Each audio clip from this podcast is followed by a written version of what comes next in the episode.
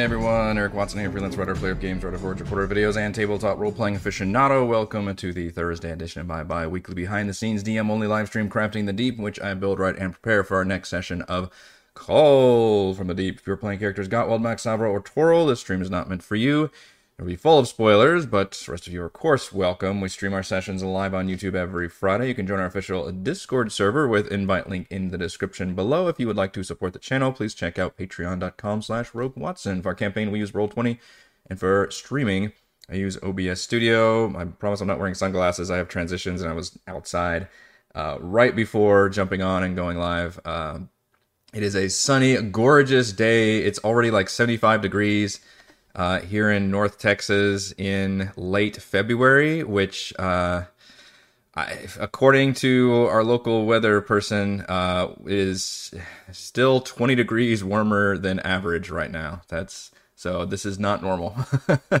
and I'm very terrified about what summer's going to bring. Very terrified because we've had a very extremely mild winter and I we already had a just a bitch of a summer in terms of just how hot and you know 100 degree plus consecutive days, all that stuff, and it's gonna be uh, brutal. We cannot get this backyard renovated fast enough, but we are trying. I, I thought I was on the ball, right? Like getting our whole backyard situation going, uh, remodel all that, and did you know a lot of adulting last weekend uh, thinking, all right, it's still like, you know, it's not even spring yet, and it fucking feels like it's May outside, like it's, or maybe April, I guess, we're here.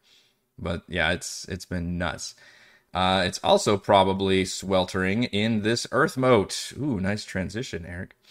Uh, as we talk about the Pirate Skyhold quest line, which is a shit ton of work for me because, of course, I picked a uh, part of the book that does not actually have a map and is kind of underdeveloped, uh, which is not the fault of the designer. The designer uh, gave us a lot of great locations in chapter three that are around the Sword Coast, and I took one that was only like a few paragraphs of information and just kind of ran with it from there, which is all of this. So yeah.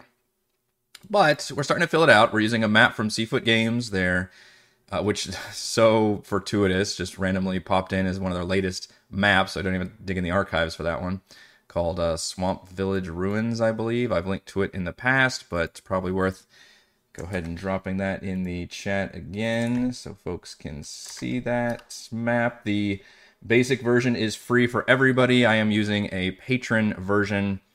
Uh, as I'm a patron supporter, which is just kind of the ruined version. And one cool thing is, if you're a patron supporter of this map designer, uh, you get different variants of the base map, and they're usually pretty cool variants that like change the biome or you know change the uh, architecture and everything. And this is one that just makes it look more ruined and dilapidated, which is exactly what we're looking for.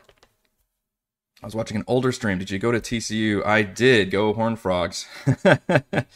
uh, yes, I did. I lived in Fort Worth, around the Fort Worth area for a long time uh, for gosh, I guess my last two houses plus an apartment, so maybe like 15 years or something around there. And now I'm finally moved away.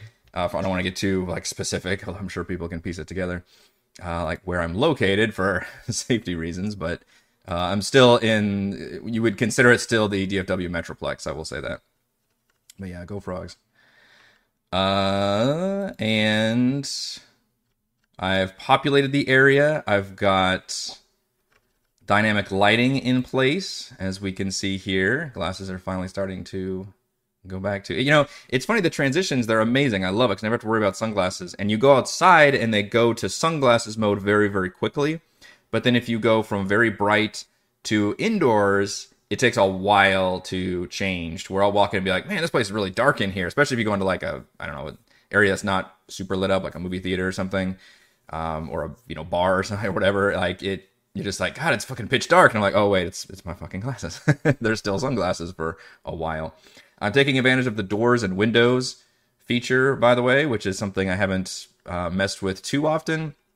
I hope it doesn't give too much dynamic lighting information. I kind of have mixed feelings now. The doors are great, but the windows, I mean, it makes sense that buildings would have windows, but um, I don't know how much You can see where it looks like on the map here, where it kind of you know reveals some information. But I, I am kind of okay with that. It, it feels like you know you would be able to peer in. I guess there's no way to create sort of a a mid tier like uh I don't know, a, a semi obscured where it was like foggy or something. I don't know what I'm talking about. But that's probably too advanced for Roll20 to deal with uh, in terms of creating like a half to make it look like you can kind of see in there, but it's fuzzy. In other words, so it'd be something I'd have to like describe through theater of the mind. But I think I'm okay with uh, letting people see, and and this is all gonna be uh, daylight regardless, so it should be fine for folks to see it.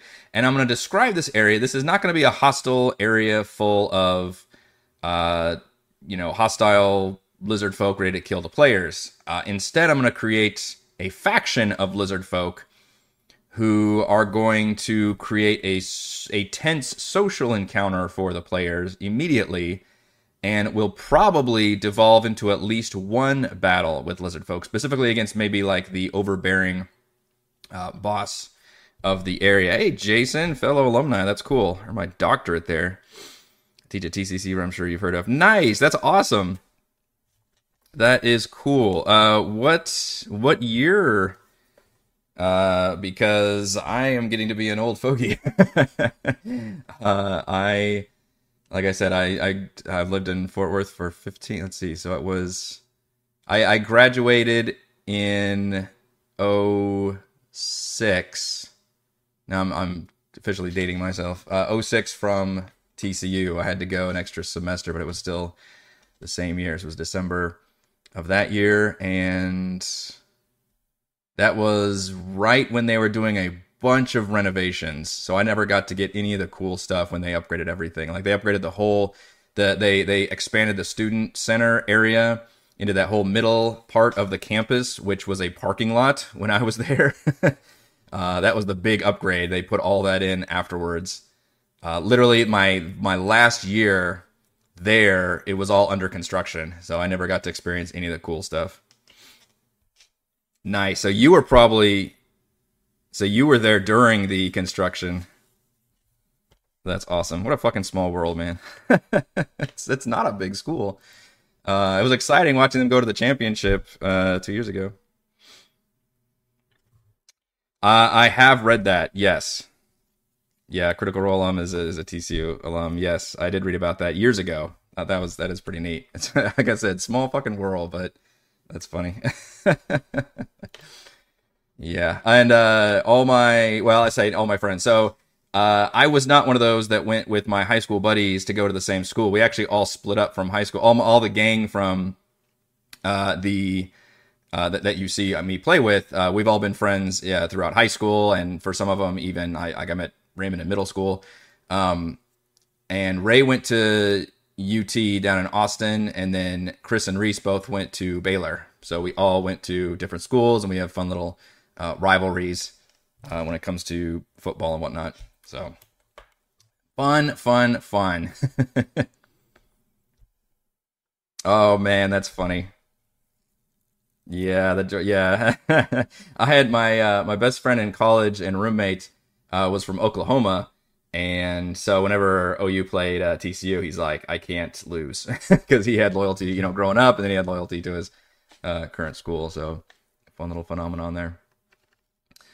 So I've broken things down into regions uh, in the Earthmote, into buildings where basically scenes are happening to try to keep myself organized, I guess um, in terms of how this stuff plays out, which is the first thing that's happened is the the airship is going to crash, uh, which I teased at the end of the uh, last session, and now I'll be doing probably like a Dex save for some bludgeoning damage and whatnot, uh, and then I'll describe the air elemental, which has escaped out of the balloon, is now has already wreaked havoc in the building. So that's why you can see I've got some rubble created in this building to showcase that uh, the elemental has done some damage and is kind of ripped through this area, which means from the lizards folk perspective, uh, these folks just came in on a ship and released some kind of weapon that like destroyed some of their villages. So this is going to be a tense scene. Now, the lizard folk are weakened, they're sickly, They have uh, been here for generations. I don't remember how they got here. Uh, and then the pirates came, took over, conquered them, used them as basically servants, uh, kind of kicked them out into, you know, I don't know, like the like the worst uh, buildings or whatever, and just kind of treated them like a serving class while they were there, and just kind of ruled over them and, and oppressed the lizard folks. They were not in a good situation. Then the dragon came, the the big black dragon who the uh, pirates had mistakenly chased, and now they became chased. The Black Dragon arrives, uh, essentially kills and transforms the pirates into undead servants, and basically liberates uh, the lizard folk. So you'd think the lizard folk are in a much better shape now. They also venerate and worship this black dragon like the, you know, liberator that he is. However, the black dragon doesn't really care about the lizard folk so much, and he has delineated control through a leader who I'm naming Vile Scale, who is going to be this witch doctor up here. And this person is basically the, li- supposedly the liaison between the lizard folk and the black dragon, but really he's full of shit. Like he maybe once visited the black dragon, and the black dragon was like, "Yeah, fine. Here's some, you know, items to, you know, keep things in a wraps or whatever." The black dragon doesn't really care. He's kind of an asshole. Uh, he cares about the black dragon cares about like necromancy and power, and he doesn't see these lizard folk as basically offering much. In any case, maybe he tried to like train their best one, which was you know this one, and uh, you know hasn't really seen much progress there, so he's kind of uh, been ignoring him. But from the lizard folk perspective, he is very much this fanatical, devout uh, oppressor, to where the lizard folk basically just traded one oppressor for another but instead of the dragon oppressing them, again, the dragon's kind of an absentee landlord. It's really one of their own now who has been, you know, corrupted by power and has seized control through being able to have that connection and have some kind of spell casting ability that the rest of them don't have. But instead of using that for good, for uh, actually, I think I'll probably make it a woman. I think that'd be more interesting. Lizard folk. That way, a good foil for Savra. Uh, so I should be saying she and her.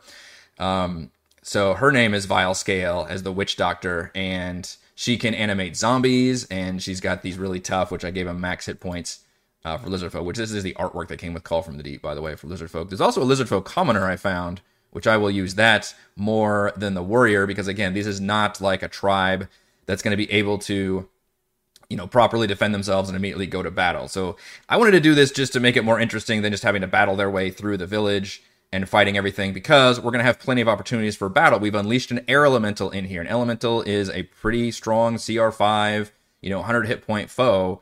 Uh, that would be a pretty fun thing for the players to battle, especially if it moves around the village. And then eventually, which I haven't done yet, I do need to do dynamic lighting up here, which I haven't done. Uh, realizing I need to do that because the players have visibility and uh, they will have to battle all the undead pirates in the uh, stronghold because there will be no social scenes or reasoning with them. They're just controlled to defend that place. So I figure this is a good opportunity to use a social situation. The lizard folk will initially be very uh, borderline hostile, I think, but the design is for the players to be able to talk them down. They speak in Draconic only, but I have half the party who speaks Draconic.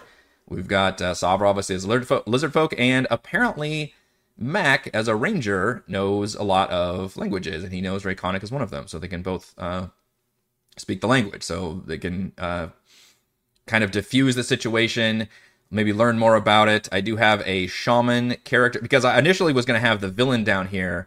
But then I thought, oh, but this could devolve into a big fight right away, and I don't necessarily want to do that right away. So instead, we're going to leave the the main villain, the Vile Scale, uh, witch doctor necromancer lady up here in the kind of the nicest building of the bunch and instead we'll have one of her like subordinates lackeys. I picture kind of one of those like just disney sidekick minion villains maybe without so much comic relief. And uh, you know blaming the players and really being the instigator and then the rest of them will look more uncertain. And i, I do i also want to play the fact that they're like emaciated and sickly. Like lizard folk are not in good shape either they don't have a lot of like weaponry, for example, because they were just you know serving class before, and they've only been able to scrounge whatever the, basically the pirates left behind. Uh, and because there's a limited, there's no like territory for them to control. There's no things for them to do. Like they're just kind of stuck here. And part of the dragon's ritual uh, was to poison the waters. So they're also they can maybe try to filter some of the water. Maybe that's where all their like technology has gone to. But also, I just kind of figure they've maybe built up an immunity they've lost a lot of their own uh, because of the poisoned waters, and a lot of them are maybe you know even though initially everybody was very happy about the dragon coming in and getting rid of the pirates, now there's some dissidents where they're like, well, you know, like I said, we traded one oppressor for another. Now all of a sudden the dragon came and everything's all fouled and tainted, and like our one leader doesn't really help us. He, she just raises a bunch of undead zombies, which is kind of creepy. Like it's just, you know, the most of the wildlife has been killed uh, because of the waters is poisoning. We're all weakened. Like it's just a bad situation. So, kind of a side quest for the players to pick up. Uh, and, and uh, the shaman, by the way, when will will want to go warn uh, his boss and I also realized the shaman, lizardfolk shaman stat block can apparently turn into a crocodile, which I thought was kind of cool. Uh, it? Change, yeah, change shape magically polymorphs into a crocodile, although I think technically it'd be an alligator in the swamp. Uh, as a, I guess it's an action, but whatever. And and then they'll can you know dive under the waters, and maybe the lizard folk are they're probably immune to the poison thing by now because the survivors have built up a condition. But I do have written in my notes that if a player enters the waters or tries to drink the waters, they will have to make a con save or get the poisoned condition, which is a pretty nasty debuff, just kind of disadvantage on everything. So they'll go warn the boss, and then that'll be the side quest, which is to go like kind of take this person out, or maybe just try and talk it down. But that I do kind of want to make a fight because I think this will be a fun like you know set piece fight with certain uh, villains and probably a pretty big one. We've got the the witch doctor uh, who I told was in love with you. uh, I'm gonna give her animate dead, and I thought I was gonna give her uh, a. I'm gonna make up a, a weapon called a wand of sickness, which is just gonna be a just copy and pasted from like a wand of magic missiles, but have it cast ray of sickness. I initially had this like grave bolt thing set up, but I think just having it be able to like cast a like a bone like a bone wand that can cast ray of sickness uh, should be pretty good, which is, uh, what is it? 2d8 poison damage. Oh, that's not necrotic damage, though, is it? Hmm. Eh, still probably fine. Like, necrotic damage would be more appropriate for a necromancer, but poison, eh, that works just fine. It's a ray of sickening greenish energy. Or maybe it's got some kind of, I don't know, reptile in the end of it. I, I can't think of how I want to flavor that necessarily, but that is something that the players will be able to loot after they defeat this person. Also, I'm tempted to give them some kind of a skull helmet uh, like a I don't know headwear, and that gives some kind of necromancy powers uh, on top of that as well. So, and obviously Sabra would probably want to have all that. I, I I just feel like I've been a little light on the on the magic items so far, which is a better problem to have than going too heavy on the magic items because you really can't take that stuff away once you open that box. Um, but uh, hopefully they won't abuse that too much. But uh, CR3 with minions. So she'll have two animate uh, animated zombies with her, which there's actually lizard folk uh, zombie stat block in I think Monster Manual Expanded. Two regular lizard folk with max hit points, and then I do like the idea we talked about last time on the crafting is the ability for her to summon maybe on her turn a like zombie crocodile or something could be pretty spiff. Uh, I still need to come up with a token and stat block for that. I have not done that yet because I was doing everything else.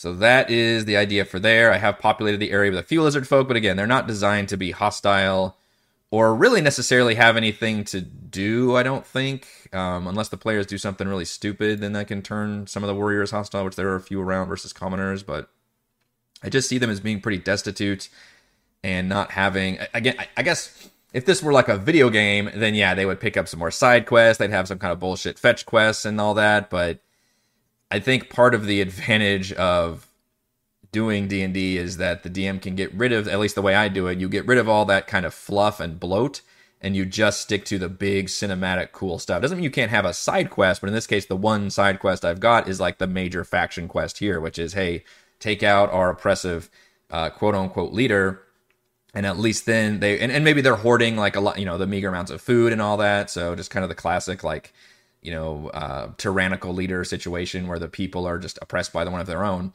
Take them out, and at least the lizard folk will be in better shape. Uh, now, part of them may be like, maybe you can talk to the black dragon also and put in a good word for us, but uh, that would be an additional challenge because the black dragon just doesn't really give a shit about any of them. Um, but you know, something the players could certainly look at. Uh, in terms of the air elemental, so when they first jump down here, they'll see. I'll kind of play out this scene where the air elemental just before I put them on this map. Um, I'll put down the air elemental. Yeah, man, I can sorry about diffusing. I'm sure that'll work. Uh, I think it play a good cop bad cop situation.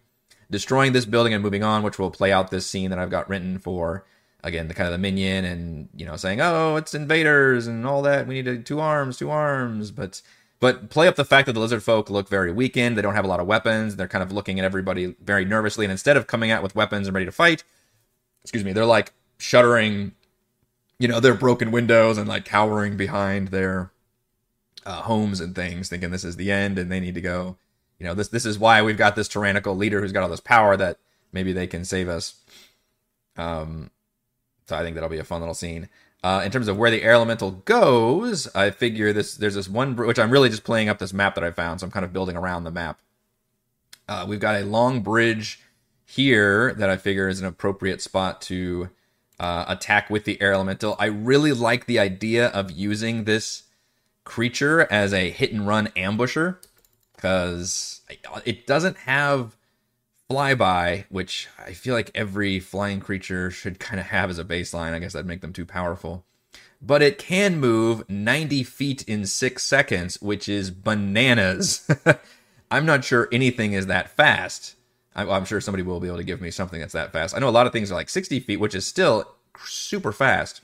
But this thing in six seconds can basically what like cross the battlefield. I think what is what did I say? 90 feet.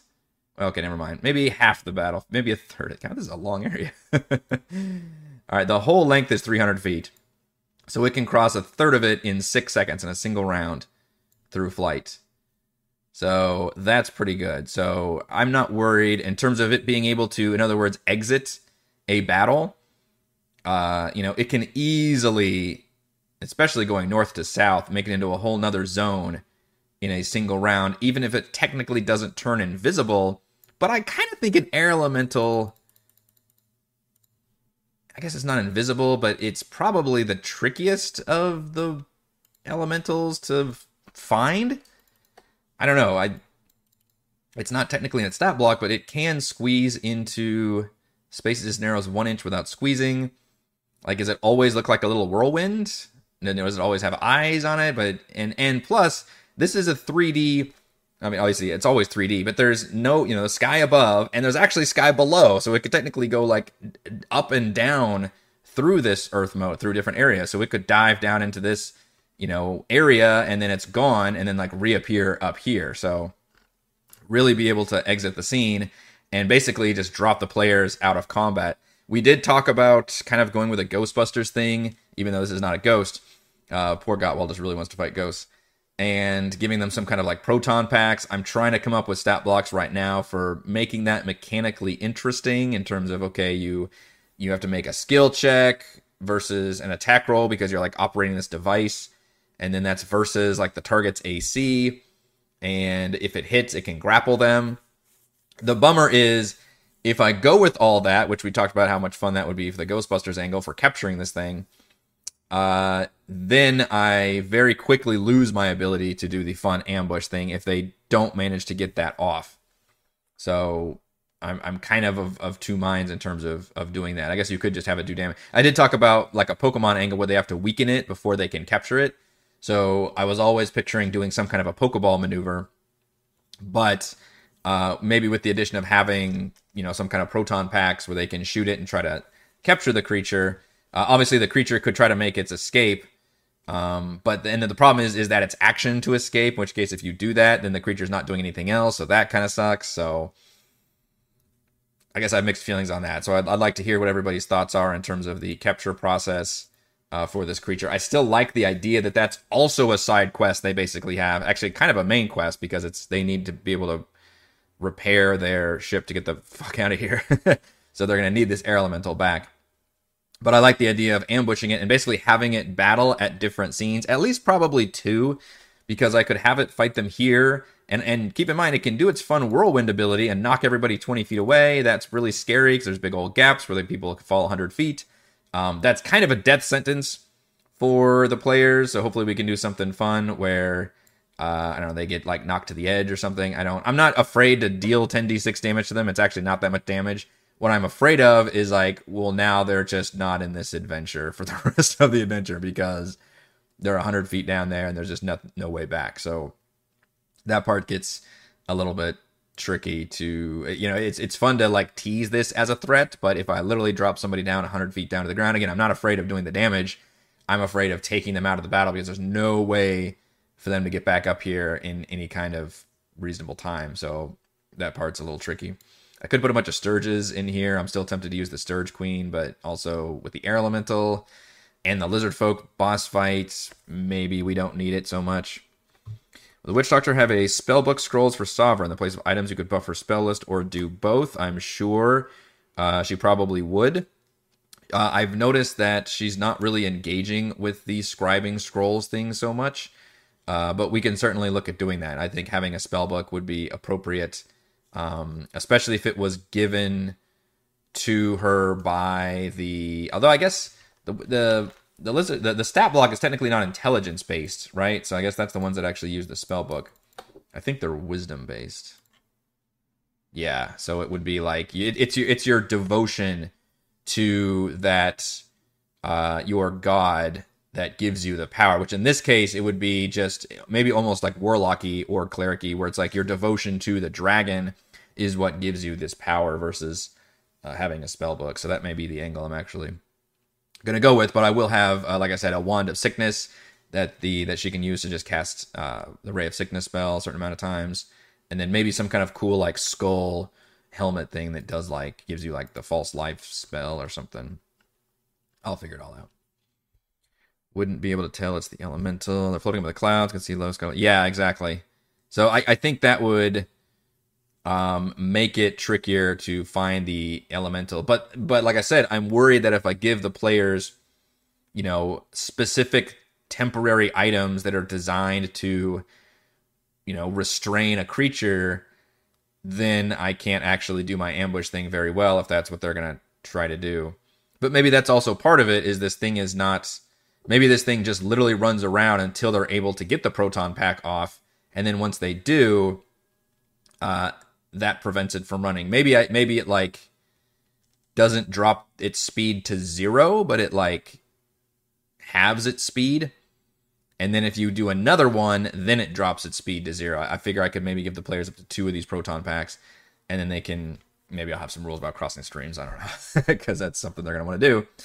Um, and then that can add maybe a further incentive, and and that way the creature can still fight once they get those off um, but if they don't, then maybe it can run around. But I'm only really picturing two areas, which is this um, bridge down here, which is kind of the main bridge you have to take to get to the castle eventually, and then going up here. And uh, I've already got this actual building smashed up. I guess I could leave it unsmashed just because the players would have visibility. Um, the reason I did this is because on the map it shows like what looks like kind of a blacksmith's thing, like a bunch of items on here, including a sword that's like 10 feet long. I don't understand how the map scale works here. Um, and that doesn't work here because the lizard folk would not have those kind of items available. So I was like, all right, well, I'll just wreck this thing. But I'm thinking, well, if I want to wait and wreck it till uh, after, uh, then maybe I could put a tree here instead. Wild magic table if the streams cross. That's actually not a bad idea. I was gonna go with just a kind of a basic explosion, but I kind of like where your head's at. Do we still like the the Ghostbusters thing? I mean, it feels like everybody would, you know, immediately get the reference and have kind of fun with it. The only bummer with having to create rubble out of buildings is having to adjust the dynamic lighting on the fly. But on the other hand, if I make it different colors, that might not be too difficult. So what if we make it red?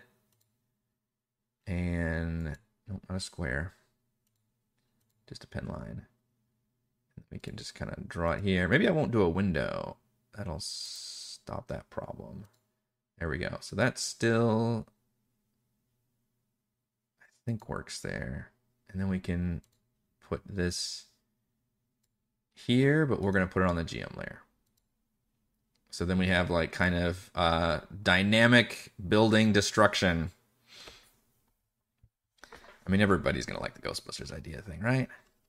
I just it's just extra work because I gotta come up with custom. This is a lot of work this week, and y'all, I have a Patreon game tonight that I'm also prepping for. Like, I really stretched myself pretty thin. Um, I, I still love this idea. I think it's to turn out great, but my goodness, it's uh, it's it's one of the rare times where I'm having to spend a lot more work on the Friday game than the Thursday game because thankfully the Thursday game they're actually about not no spoilers, but they're about to enter a dungeon, which is all thankfully pre-mapped and has tokens on there and stuff, and I'm not making too many adjustments for. I'm running it mostly from the book, whereas this one is pretty much all me except for the concept of a Earthmote and the kind of underlying story with the pirates and whatnot. Um, this little tower, I like the idea of it uh, once being kind of the, you know the major watchtower of the area that maybe looked over, uh, loomed over the uh, village, but it has since completely fallen into disrepair. There's no upper level anymore, if there ever was one. And the inner side, I thought could be a cool puzzle feature. I haven't worked out the details of that. I really don't know how far the players are going to get this session between the air elemental the lizard folk stuff. I don't know. I'm I'm confident we're definitely not going to make it to the castle itself. Although I still need to put dynamic lighting up just so they don't see in here. Uh, but other than that, I don't know how much we'll actually get through. And sorry for moving the screen around so much. Um, I don't know how much we're going to get through the village. How much any of these? I mean, I think the air elemental fight would take a long time.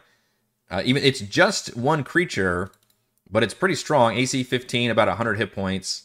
Uh, has damage resistance from non-magical stuff, although I think the players all have uh, magic attacks. It's uh, it's immune to being grappled, so uh, Gottwald's not going to be very happy with fighting a whirlwind. And it makes it does do a double attack with the very cool whirlwind ability, although I need to fix that up in Roll20. So each creature in the elemental space, that's right, because it can move into the space like a swarm. Let's make a DC 13 strength save. That's a chance for Gottwald to show off. Uh, on a failure, target takes 3d8 plus 2, which is pretty good. That's about how much damage it does with its attack. Bludgeoning damage and is flung up to 20 feet away from the elemental in a random direction, knocked prone. If the thrown target strikes an object as wall or floor, the target takes an additional 1d6 bludgeoning damage. Every 10 feet it was thrown. And again, I am I am legit worried about I, I like to tease the threat of the fact that the players could fall off. But I don't know what to do if I actually knock somebody off here. Like it would be kind of disastrous. And it does say in a random direction. So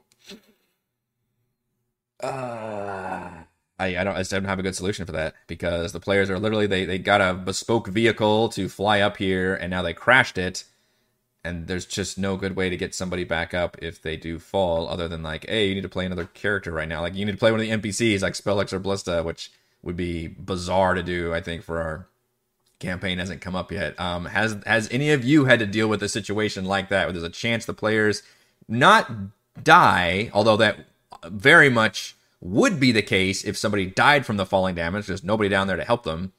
Well that's not true. You could you you would roll death saves and you could stabilize yourself and then you would eventually heal to one hit point, I think. So I guess that, wouldn't necessarily kill you. But the bigger problem is you suddenly separate them from the rest of the party. I guess the the thing that would probably happen is the party would be like, okay, well now we need to make sure we take care of the air el- we get the air elemental, we return to the balloon, we repair it, and then we leave and go grab that person, and then we come back and resume the adventure. Pacing wise, that feels really funky because we've done the exciting crash landing, and I, I would, you know, what's going to happen is they're going to be, you know, quote unquote, repairing the ship while the players are on this adventure, and then by the time they come back, of course, the ship will be repaired. Versus they're here doing all this. But that's the only thing I could think of to handle that situation is like, okay, okay, we have to go get the air elemental now. Um, we got to make sure we capture it, return it maybe spend a few hours or whatever helping these guys repair everything. Probably deal with the lizard folk. But again, we don't have the other person this whole time. we are doing this, by the way, the other player. Um, they could they could take over one of the NPCs, and then have to just okay. Now we've got it repaired. Uh, hey, lizard folk, we're gonna go uh, leave and go pick that person up, and then we will return. It's I don't know. It's it's funky.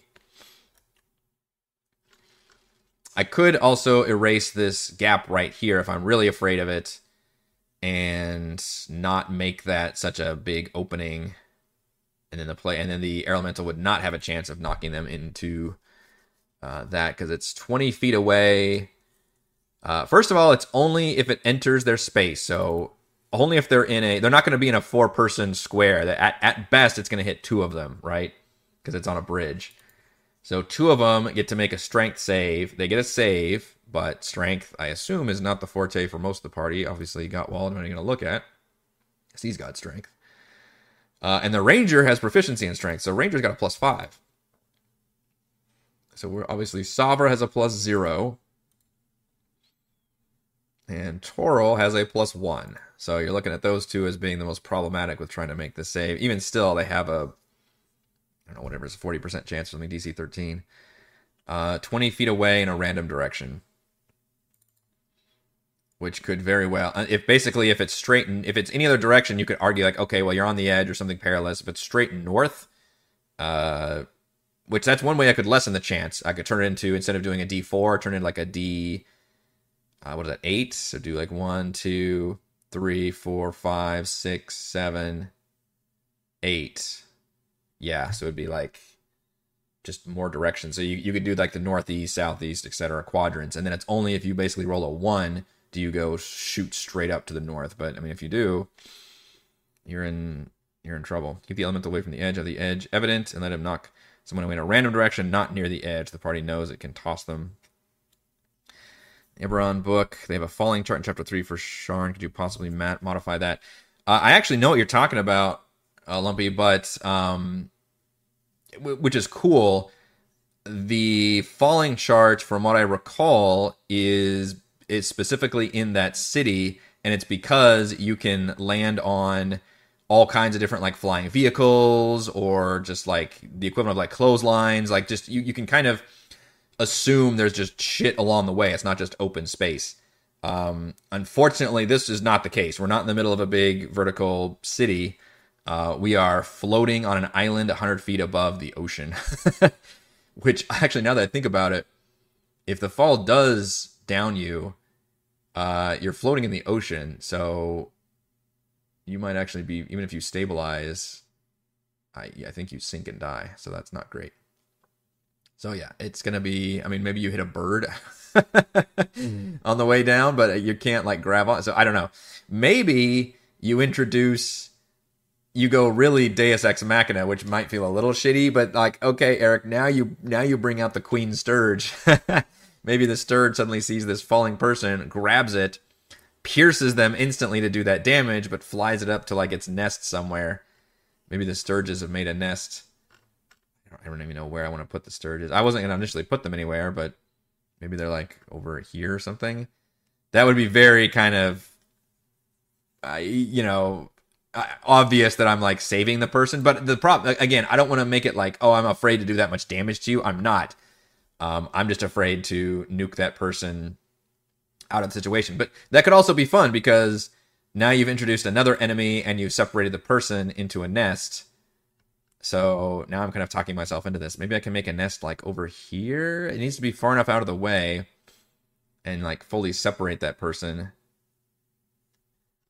uh, especially if my original idea, which was the air elemental does its ability, and then like the trees, like several stirges come out of it, and then the air elemental escapes. Because I think the the way you can have one, uh, you can have a, an enemy leave combat and still make it exciting is if that enemy generates more enemies and then that one enemy leaves. So now the players have to sit there and like, oh shit, we got to deal with these adds to use an MMO term uh, while the air elemental like escapes. So that might be something I'm also looking at doing, which is putting. And I did, uh, you know, tease the fact that there are stirges around here.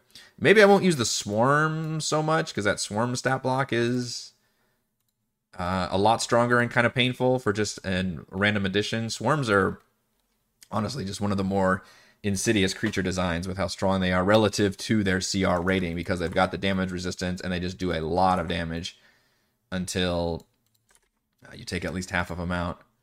Maybe I could just, yeah, spawn a bunch of like stirges, uh, you know, in the trees like that.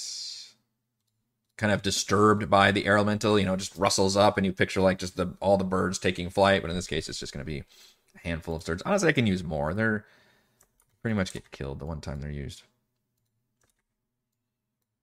Just throw some more stirges out there. Captain Mike, you are late. Thank you. Um, I have I have taken a beautiful map by a wonderful map designer and then edited the crap out of it. so my apologies to Seafoot Games, but I did attempt to make it look like a uh, an earthmote that is flying in the air and has like kind of irregular cliffs and holes and gaps and things. If you look too hard, you will definitely see, uh, you know, the very obvious editing work that I put in there. But you know, hopefully it's cool enough to see. I think I took out a whole building up here on this one when I made this one here because I realized it was all too like square like, right? Because obviously the map's a square, so I tried to make it slightly less square like and put a few fun gaps in there. I couldn't put them in the really tiny slots. Um, and I didn't want to go overboard with that too much. And plus, the swamp water is also going to be a hazard, right? I did mention at the at the beginning of the stream uh, that get, uh, falling into the swamp water or drinking it for some god awful reason will impose a con save or get the poisoned condition. So the air elemental knocking people away, you know, even if they don't make it in here, that's actually the real fun thing for me is if they make it into the stagnant, nasty poison water, then they suddenly got to make a con save or become poison, which is also a pain in the butt. So definitely hoping to get that off. Plus, if this air elemental can do its ambush attack and actually be in multiple combats, guess what? It's going to be guaranteed to get its whirlwind back, its recharge ability. In fact, I think its baseline got a 50% chance. Yeah, four through six. So you can assume if it has a 50% chance every six seconds of being able to do its whirlwind, as soon as it's out of combat, it basically recharges. I do love the Terrafolk, but I don't think they I don't want to make him here. it's too much. Keep it simple. Keep the ecology very simple because that's kind of the point of the lizard folks storyline here is that there's just no um there's not a lot of animals and stuff here. There's there's the water's all foul. Like you really the lizard folk are barely hanging on, and then the only kind of thing here would be these stirges, which probably prey on the lizard folk, and that's one of their also one of their biggest concerns is having to deal with these uh, creatures. But I do like the idea. I, the problem is if I introduce the queen stirge, it's also like another boss fight. And I really got to be careful about all these things I'm throwing at the party. Now they are almost fully rested. They had that brief fight with the stirges so there's a little bit of damage, but they haven't really short rested yet, nor I think do they need to. And I want to try to pace this. I would like to pace this whole adventure out where they don't actually have to take a long rest. I say that, but I could see them, especially once they take out the undead here, which is going to be just a straight up fight in this castle of them trying to assault this castle with the undead having the way better positioning. I could see them long resting in the castle before going down into the dragon because they probably won't know.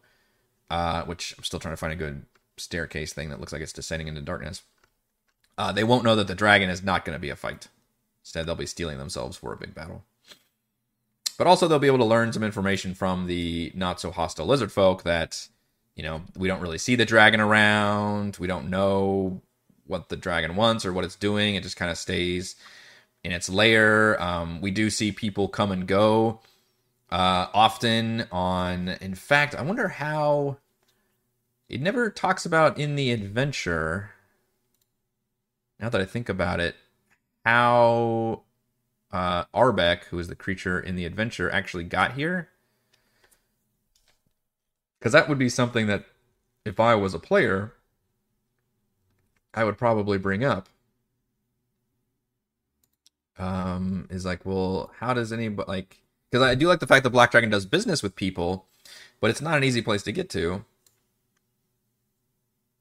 Oh shoot, where is this one? I keep trying to look for this one section that talks about this. I think it's under Pirate Skyhold, maybe. But somehow Gunnar was contacted by someone named Arbeck who believes is working for Sea King Tentrix. But how was he contacted? is the question. How do other people get here? Because the Black Dragon is like a bit of a mafia boss where he will do uh, basically lend out his mercenaries for money and tribute. There you go. That's where it talks about how much he's got. Garandar and his lizard folk minions and four lizard folk shamans. 10 lizard folk and 4 lizard folk shamans. So I think I'm increasing the number of lizard folk here, but they're also not his direct minions. The only one that's really a quote unquote minion of Garandar is probably the witch doctor. And I guess she's got her loyalists. So she's got what I say, two lizard folk and then two zombies. The rest of lizard folk are really not necessarily allied with the dragon.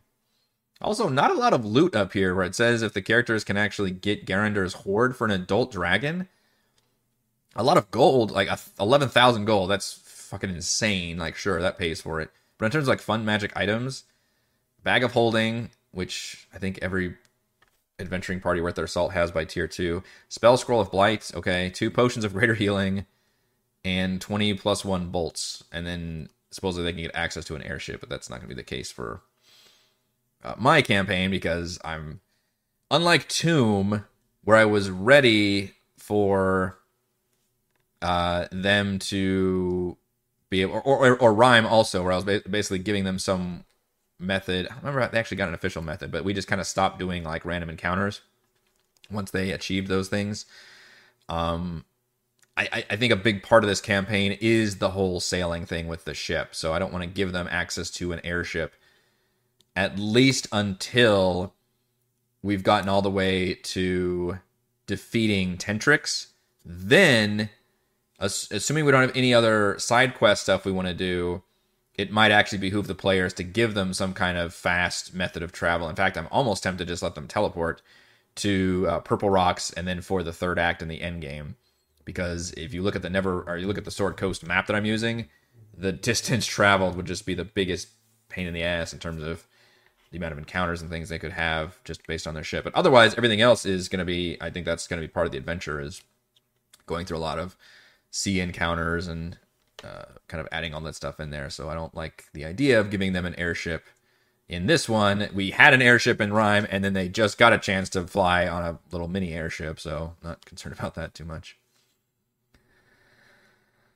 Uh, it doesn't. Uh, so I guess Black Dagger's ghost ship can come and go, but I don't know if others can use it. So does he like send? Because how would other people still contact?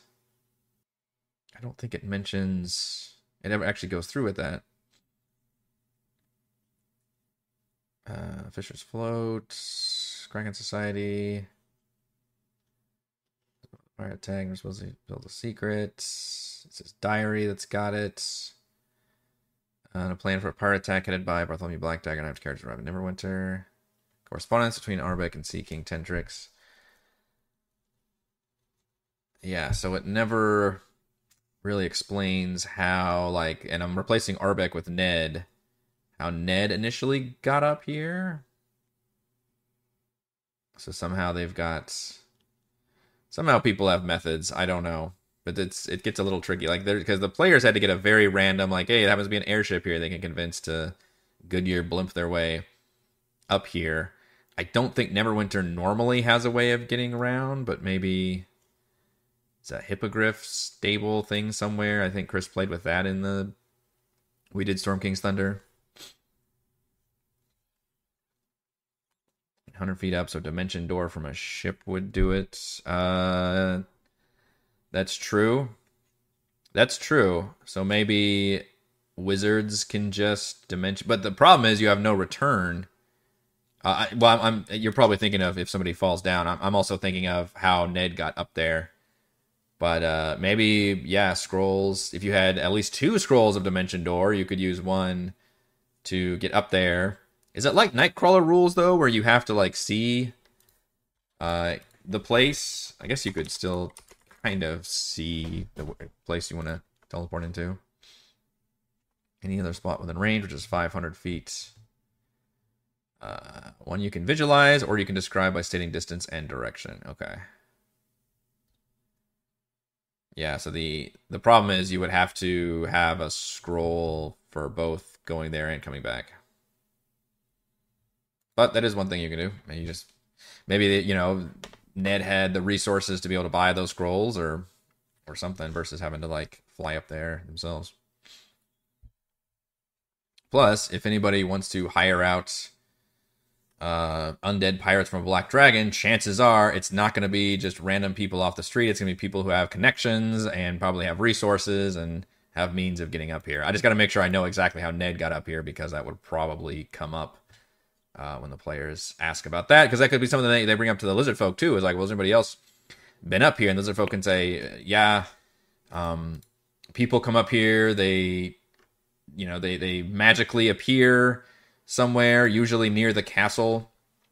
Uh, if they're coming in, sometimes in the castle, perhaps uh, we think, or very rarely somebody might come in on a uh, some kind of magic, you know, maybe some kind of flying creature brings them up here or something, and and basically they never interact with the lizard folk. They they anybody who's coming up here knows ahead of time. They're not coming up here to like explore. They're only, and it's very rare. They're only coming up here because they already know they want to meet with the black dragon and get some information. Which I guess those people must phone ahead and make sure the undead. I'm, probably thinking too much of this, it really doesn't matter. But because like, why are the undead hostile then to the players immediately? But whatever. Maybe the players did not phone ahead, so they undead would fight them. Plus, the undead they already fought the undead once, so maybe if the undead do have some will of their the pirates, if they have some kind of will of their own, they would just be like, ah, you come to try to finish this off. Well, it's not gonna work, and they would just have fun fighting the players. It's a lot going on.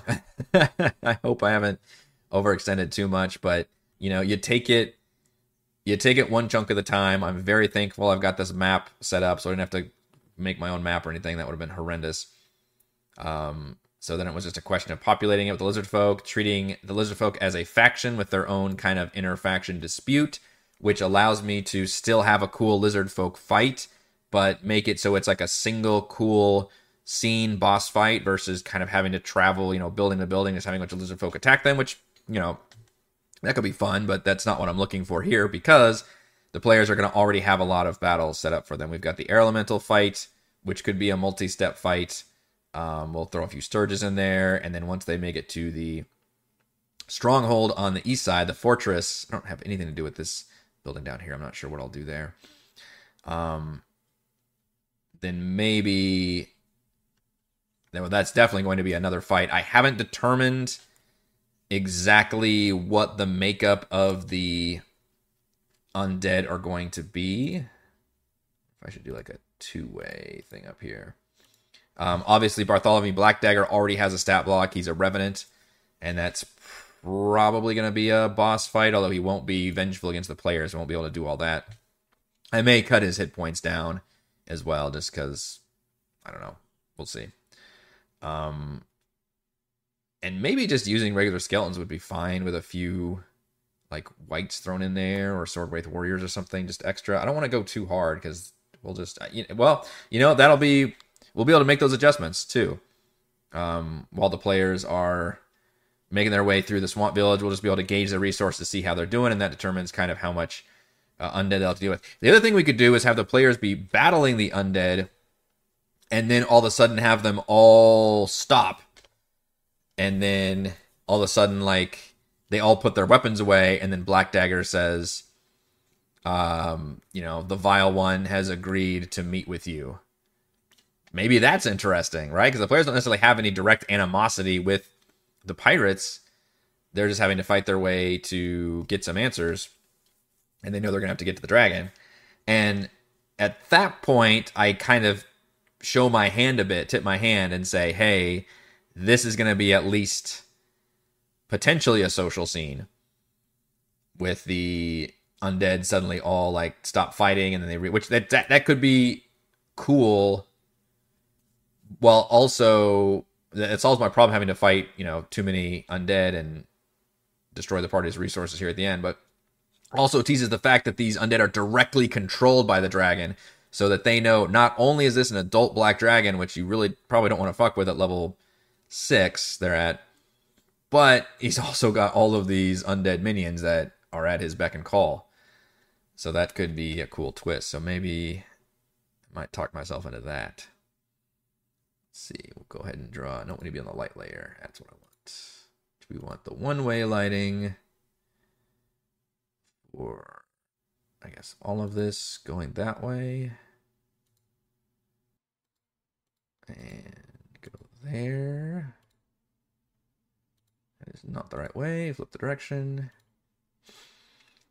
So I'm already liking maybe that idea of having the having the undead and not fight to the death, but only fight until like the dragon like pauses everything and says like, "All right, the master will see you now," kind of a thing.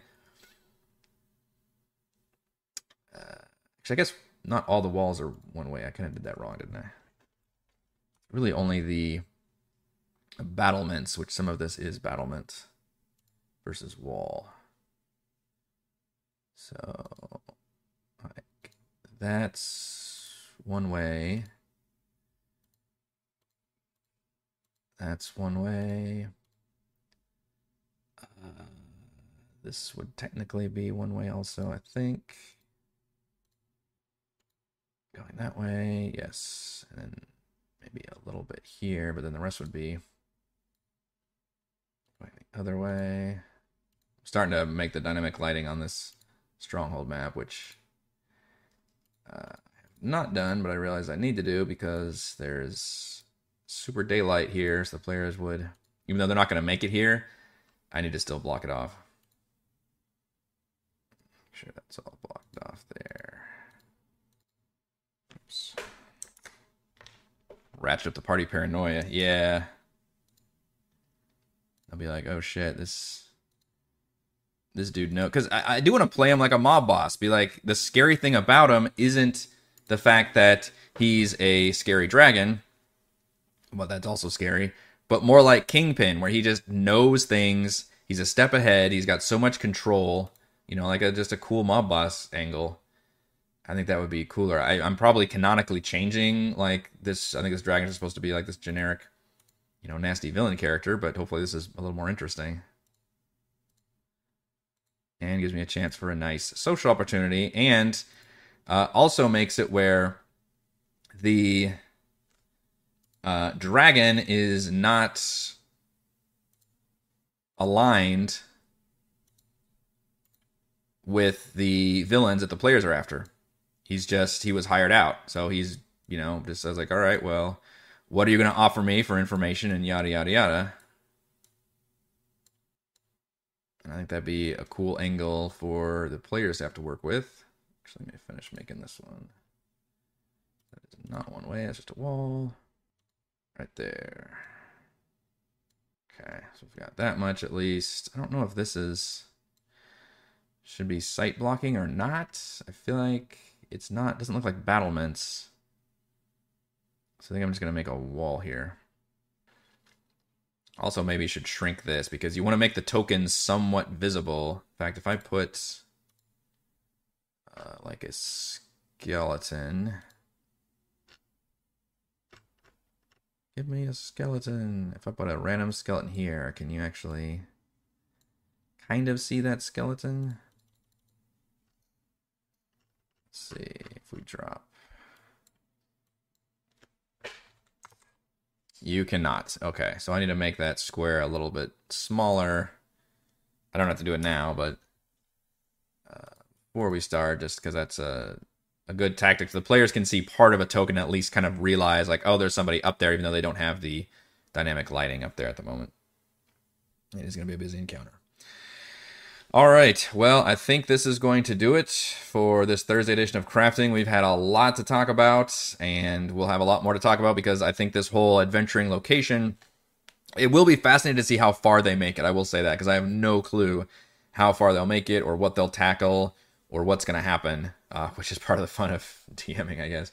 But I don't know if we're looking at three sessions or we're looking at four sessions uh, in terms of how it's going to go. Technically, we already had one session, but it was also like we only, you know, we spent the whole session getting here, which honestly is probably true of a lot of adventuring locations when I think about it.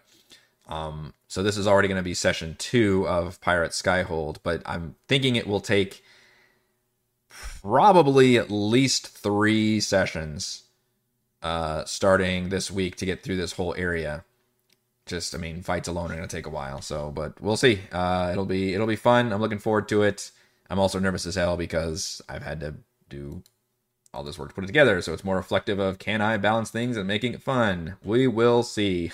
all right, that'll do it for Crafting the Deep. If you enjoy the content, as always, please support me via patreon.com slash Rogue Watson. Shouts to Platinum patrons Joe, Will, Thomas, Stan, Brandon, Zenicider, Eclectic, Roll, Christopher, Corey, Big Nut, John F, John L, Eric, Tyler, Nathan, Camp Crystal Counselor, Andrew, Dell, The Reldrun, Captain Woody 79, Stephanie, Andy, Patrick, Jason, Ismail, Amit, Lumpy Spuds, Koi, and Sharney. Shout out to new patron Sharney and gold patrons RPG Paper Papercrafts Pretty Boy and Yuma the Lizard Lounge Sam Jerome Nathan Fassica Torta Scott Rufus Carolyn Jerry Thomas Glenn and Marcus thank you all very much for your support if you have signed up for the patron game I will see you tonight otherwise the rest of you see you tomorrow for D&D